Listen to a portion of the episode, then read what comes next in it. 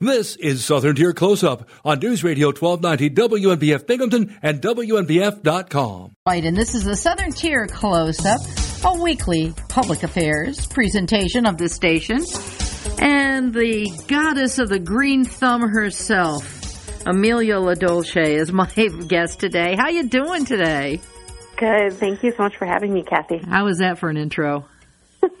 I've never been called the goddess of green thumb before. I'm honored. well, you're going to have to get new business cards made up. um, you are with, of course, the Volunteers Improving Neighborhoods Environments Inc. Vines. Uh, best known for community gardens, therefore the green thumb reference. Um, how long has Vines been? I mean, it, it, I'm old, so if something's been around for more than two years, I think it's been around forever. But, but Vines hasn't been. How long have you guys been working to improve neighborhood environments? We're relatively young, but we've been around a little while now, um, 14 years. That yeah, that's that's good track record. Yes. What, what was the inspiration? Be I mean, the, you were you know you're the founder of the thing.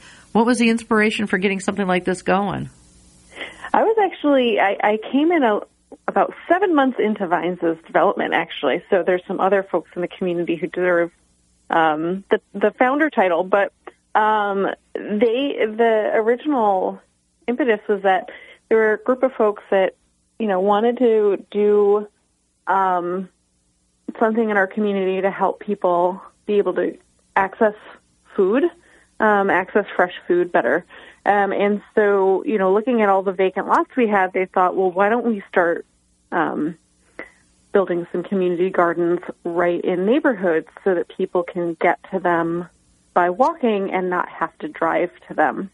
And that's how Vine started with two community gardens in downtown Binghamton on Columbus Park East, a little dead end street off of Columbus Park, and then also Pine Street. Well, the thing that became quite interesting about this whole thing, it it very very quickly expanded beyond the whole food issue and the availability of fresh produce and, and such because really the name of the organization is includes improving neighborhood environments. It, it's not just growing food, it's really an investment in a neighborhood by people in the community that once you do have a vested interest, it really does make a difference as far as as the whole nature of a community and and impetus for better growth rather than problems. Yes, yes, exactly. I mean, community gardens are so fantastic um, because they address so many different challenges that our communities face: food access, um, blighted um, properties, um, the need for more green space, especially in low income neighborhoods, um, and also just the, the the breakdown of the community fabric that we've had over the years as people are just less connected to one another um, in the ways that we used to be more so. Um, and what's happening with community gardens is that people are able to meet folks that they wouldn't otherwise meet and get to know. And so by breaking down the barriers between people and neighborhoods, we're building stronger community. Has the past year and a half with the pandemic been a, a, a setback? I mean, people uh, agreed the gardens are outdoors, but people for a while there were being told to stay away from each other, did was was getting outdoors a benefit or was being told to keep apart a hindrance as far as last the past year with the, the Vines program? I think while, you know, things over the last almost two years now have slowed down in so many ways in our lives, um, at the same time, the community gardens have stayed just as popular, if not more so. The registration last year for our community gardens was just off the charts, and this year was also really um, there was just huge demand um, for garden beds, and um, we actually did a, a survey in partnership with a student up at SUNY ESF in Syracuse, um, where she surveyed our garden members and also community garden members up in Syracuse to see what were some of the trends um, that happened in particular with COVID. And what she found was that um, it was, um, I think, 75% of people who were new to community gardening that year chose to become a garden member to get some social contact. Yeah. And so while we, you know, had, you know, we still had limited um, how many people could be in a garden at the same time and required masks, even though it was outdoors. Um, people were able to get some, you know, develop connections, stay more connected with other people and their community because of the garden, being a part of the garden. Well, one of the things that did have to take a little bit of a sidetrack that I always thought was such a, a wonderful program when it was launched was getting youth involved and getting them jobs mm. that that really got them a, a sense of purpose and a sense of you know, possibly building a career, if not in some sort of agriculture thing, but actually getting the worth work ethic. Some of that had to get set aside during the pandemic as well, didn't it? Well, we did hire a smaller group of youth yeah. last year than previous years, but but we still we still had a youth crew um, working at our farm, and we also um, started expanding our youth employment program beyond the summer. So previously, we had just hired folks during the summer months, um, but we are now um, working with youth year round. So the crew that worked with us last summer, they worked with us also through the fall and then spring. And it was just so great to stay connected to that group of young folks who are really having a hard time, you know. Imagine being a high schooler and right. the middle of a pandemic and being so isolated in this really important development stage. Um, and so I think it it was a really huge benefit to those six folks, even though it was only six individuals. It the impact was so huge for them. I think. Well, you mentioned starting off with just a couple gardens and how it's been growing and growing. Excuse the pun. Um, and you just added a new garden with um, a little help from your friends on the United Day or United Way Day of Caring. Yes. So we um, just constructed our 20th community garden Whee! in partnership, yes, in partnership with Metro Interface on the south side of Binghamton on New Street across from the Lincoln Court Apartments. Um, it will be open for folks to garden in this coming spring.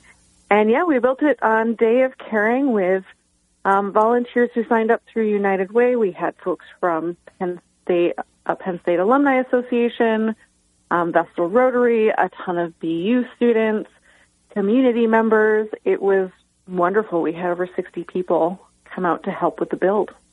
How do you get a plot for a garden? And I know you've expanded now past the confines of the city of Binghamton where it started, but you know, do you just go, "Hey, there's a bunch of weeds growing. Let's go." you can't do that. You just can't do that. How do you how do you determine where you're going to get a garden and and what are the steps toward getting approval to, to take over the, mm-hmm. a, a plot? So we have a whole process for folks who are interested in starting a community garden. We, um, on our website, vinesgardens.org, if you go to the community gardens um, section under the program tab, um, there's a whole guide on how to start a community garden um, in partnership with Vines. And oh. so what we ask folks to do is um, go through a training that we provide in the spring and then submit a very simple proposal to us. Um, so whether you already have a vacant lot in mind or you just really want to be involved with, um, with this and start a community garden in your neighborhood and you're not where, sure where to start, we can guide people through that process. And we're continuing to build more community gardens as funding allows us to.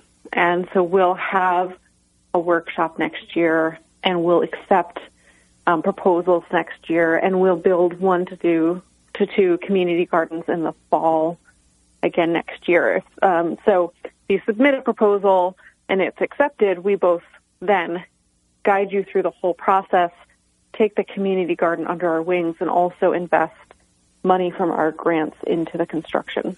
Yeah, it's more than just ripping up the weeds out of a lot and say, here you go. You've got other mm-hmm. things that are involved with that as well.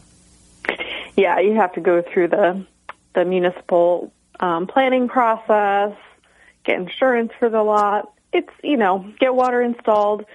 There's things to be done, but it's when you're working with an organization like Vines that has done it a lot of times. Um, it, it's a pretty straightforward process usually.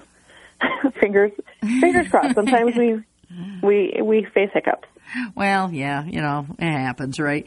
Well, you mentioned, and we talked briefly earlier, that things have been expanding outside of the, the confines of the city of Binghamton. And one of the newest developments, and we're talking pretty much, might as well say this month because we're pretty much there, is a new garden in Endicott.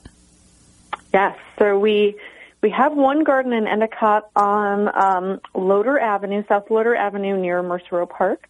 Um, but we're really excited to build a second community garden on October 16th on Squires Ave uh, in, in Endicott.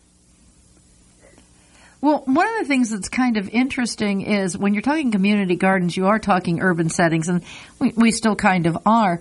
But I've actually seen in some really, really rural communities, we're talking in the middle of nowhere, Pennsylvania, uh, where you'd think that everybody has a yard and farm and this and that. There's actually a community garden there because it is the sense of community, I guess, even mm-hmm. though it's some, not somebody that's living in an apartment that doesn't have a place to grow herbs and vegetables. Exactly, exactly. It is about that community aspect, and there's lots of different ways you can design and run a community garden. So we have our model where people grow food, and what they grow is for themselves, um, or if they want to donate it, they can. But in some communities, people come together and they grow food um, to donate. So everything they grow, the plan is to donate it, um, but they're growing it as a community um, to do something positive. Um, so I, yeah, I, I, my hometown of Tully, New York, um, small town between Cortland and Syracuse. Um, somebody started a community garden there a number of years ago, but everybody's got, you know, there's there's somewhere you could put some plants in Tully and, at anybody's house. and it's not just vegetables. I have to say, some of the flowers are really, really nice. And, and talk about improving yeah. neighborhood environments. It looks so nice. Mm-hmm.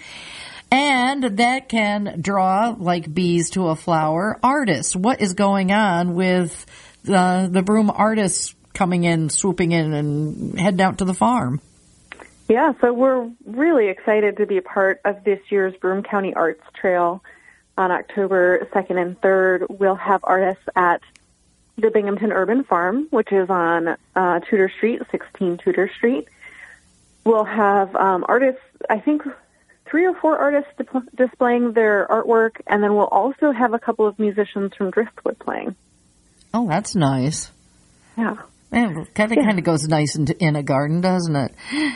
If people yeah. if people are interested in uh, more information about maybe making contributions to Vines because that never hurts, or mm-hmm. volunteering, or you know, wanting to uh, to join if they see a garden coming in in their community and want to become part of it and, and find out the benefits of joining in. How do they get a hold of you guys, and how do they find out more information? Yes, uh, people can go to our website, vinesgardens.org, to learn more about all of our programs and also find our contact info. Um, but they can email us at info at vinesgardens.org. We're also on Facebook and Instagram under Vines Garden. Well, so feel free to Facebook message us, email us, whatever. Um, and our phone number is also on the website. And it's real easy to donate funds as well. Yes, it's very easy to donate funds on our website, or you can easily donate them through Facebook Donate. That's always good to know. Well, Amelia, thank you so much for being my guest. I, I hate thinking about fall and what lies ahead, but it is exciting looking ahead to the spring and thinking what we've got going on that uh, people will be able to enjoy in 2022. Yes, thank you so much for having me. This has been the Southern Tier Close Up, a weekly public affairs presentation of the station. This program was recorded for broadcast at this time. I'm Kathy White for the Southern Tier Close Up.